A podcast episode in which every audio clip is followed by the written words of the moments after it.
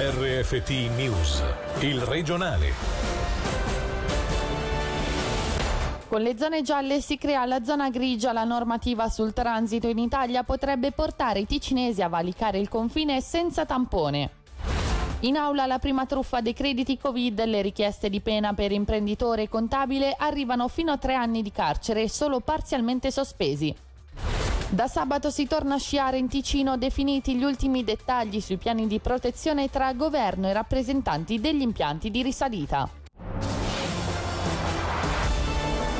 Buonasera dalla redazione. Andare in Italia e tornare entro 36 ore senza tampone anche per la spesa. Per alcune autorità italiane si può, ma ci sono ancora poche certezze sull'applicazione della norma relativa al transito su suolo italiano dove domenica Piemonte e Lombardia diventeranno zona gialla. Ci dice di più Angelo Chiello. Andare a trovare i propri cari, fare la spesa o una semplice passeggiata in Italia da domenica sarà nuovamente possibile qualora Lombardia e Piemonte dovessero diventare, come già preannunciato, zona gialla e quanto ci hanno assicurato fonti vicine ai vertici degli organi competenti in Italia. Altre conferme ci sono giunte prima dalla Guardia di Finanza di Canobbio e soprattutto da Stefano Screpanti, a capo del Comando Provinciale Lombardo delle Fiamme Gialle, che ha escluso la necessità del tampone.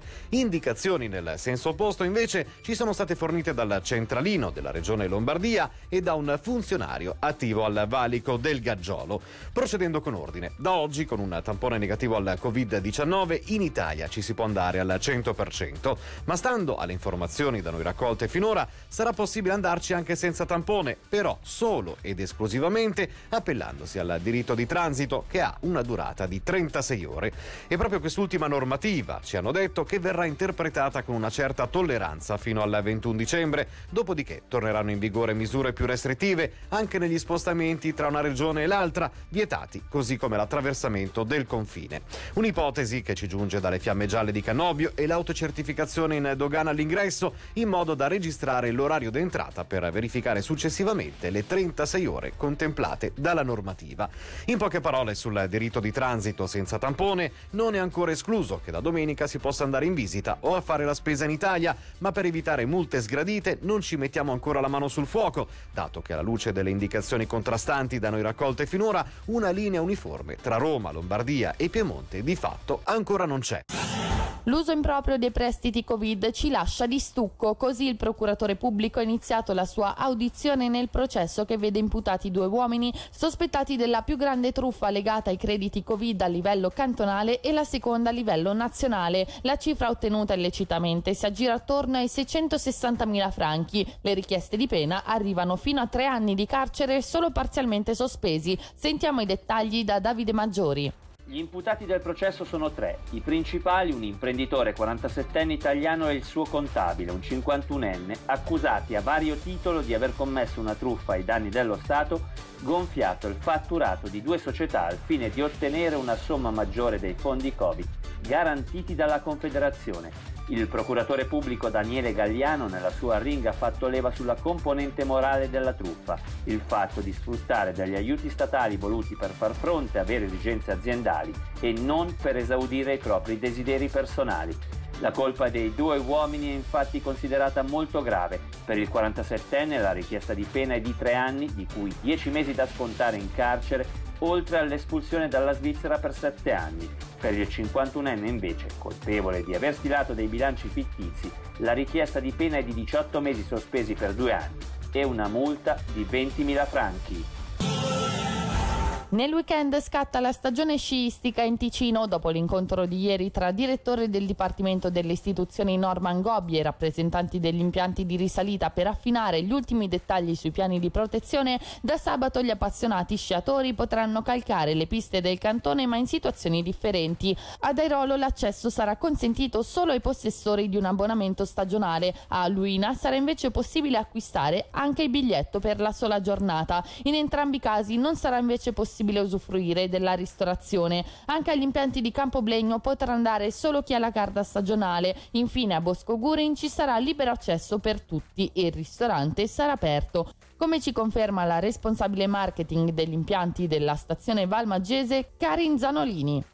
Sarà aperto il ristorante Rosboda, seppur contingentato. All'esterno del ristorante ci saranno indicazioni sulla disponibilità attuale dei tavoli e sarà naturalmente da prevedere in caso di occupazione massima anche un periodo di attesa. Il ristorante è stato comunque dotato con molte separazioni in plexiglass per la sicurezza del personale e degli utenti. Qualora venerdì dovesse giungere dal Consiglio federale una nuova restrizione secondo la quale i ristoranti la domenica dovranno restare chiusi, ci atterremo anche noi alle nuove regole, chiuderemo ma permetteremo comunque di consumare in piedi a condizione di mantenere distanze di sicurezza sociale dei pasti di take away sia caldi che freddi. Take away si svolgerà naturalmente all'esterno del ristorante Rosboda, quindi organizzeremo dei tavoli con una mescita, ci saranno naturalmente delle indicazioni in merito alla colonna, anche qui ci dovranno essere le distanze.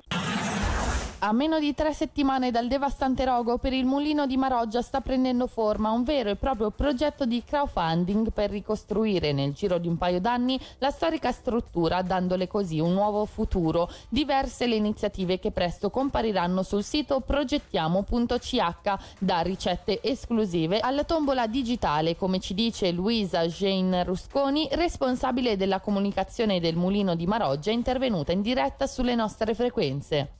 Abbiamo diverse persone, diversi enti che ci hanno contattato per darci un sostegno concreto. Si parla di fare un crowdfunding finalizzato al sostegno della filiera, dei contadini e del grano da trasformare. Poi ci sono delle iniziative più immediate per la ricostruzione, si parla di circa due anni. In questo momento anche per mantenere il canale di comunicazione aperto con la popolazione dei nostri clienti ci sono due divertenti iniziative, una una tombola digitale che si terrà il 23 di gennaio, proposta dall'associazione ATED per comprare degli accessori tecnologici, dei visori 3D e una stampante alimentare. Poi invece abbiamo un nostro amico, uno chef, Luca Taricelli del Grotto della Salute, che si è proposto di fare delle videoricette con noi e di lanciare un concorso che ha come tema la pasta fresca che si chiuderà il 31 di gennaio.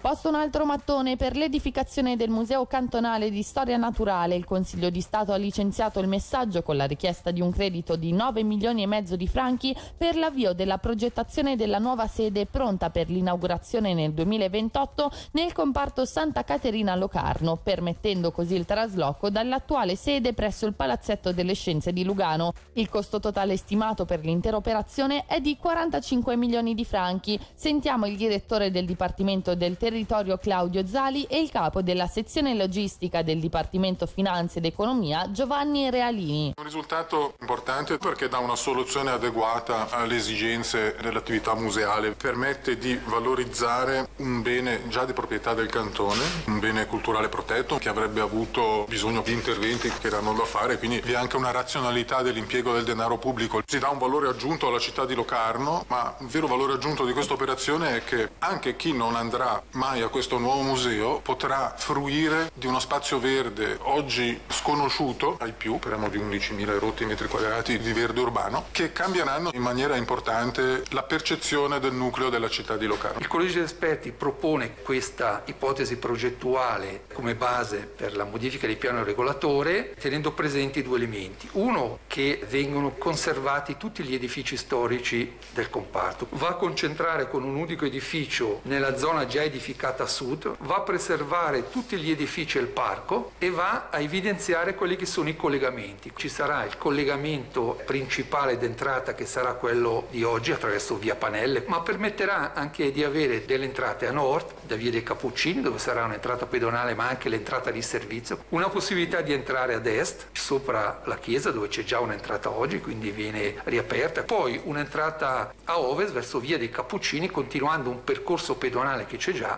e sempre oggi un altro progetto è stato presentato e riguarda la riqualifica dell'ex macella Lugano. A vincere il concorso per la riconversione dell'area in uno spazio vivo e a disposizione della cittadinanza, lo studio di architettura Durish Nolli Architetti SAGL con sede a Massagno. Il progetto è denominato Campus Matrix. Il prossimo passo sarà ora l'affinamento delle modalità realizzative e la richiesta di un credito di progettazione. E per questa sera dalla redazione tutto, grazie dell'attenzione e buona serata.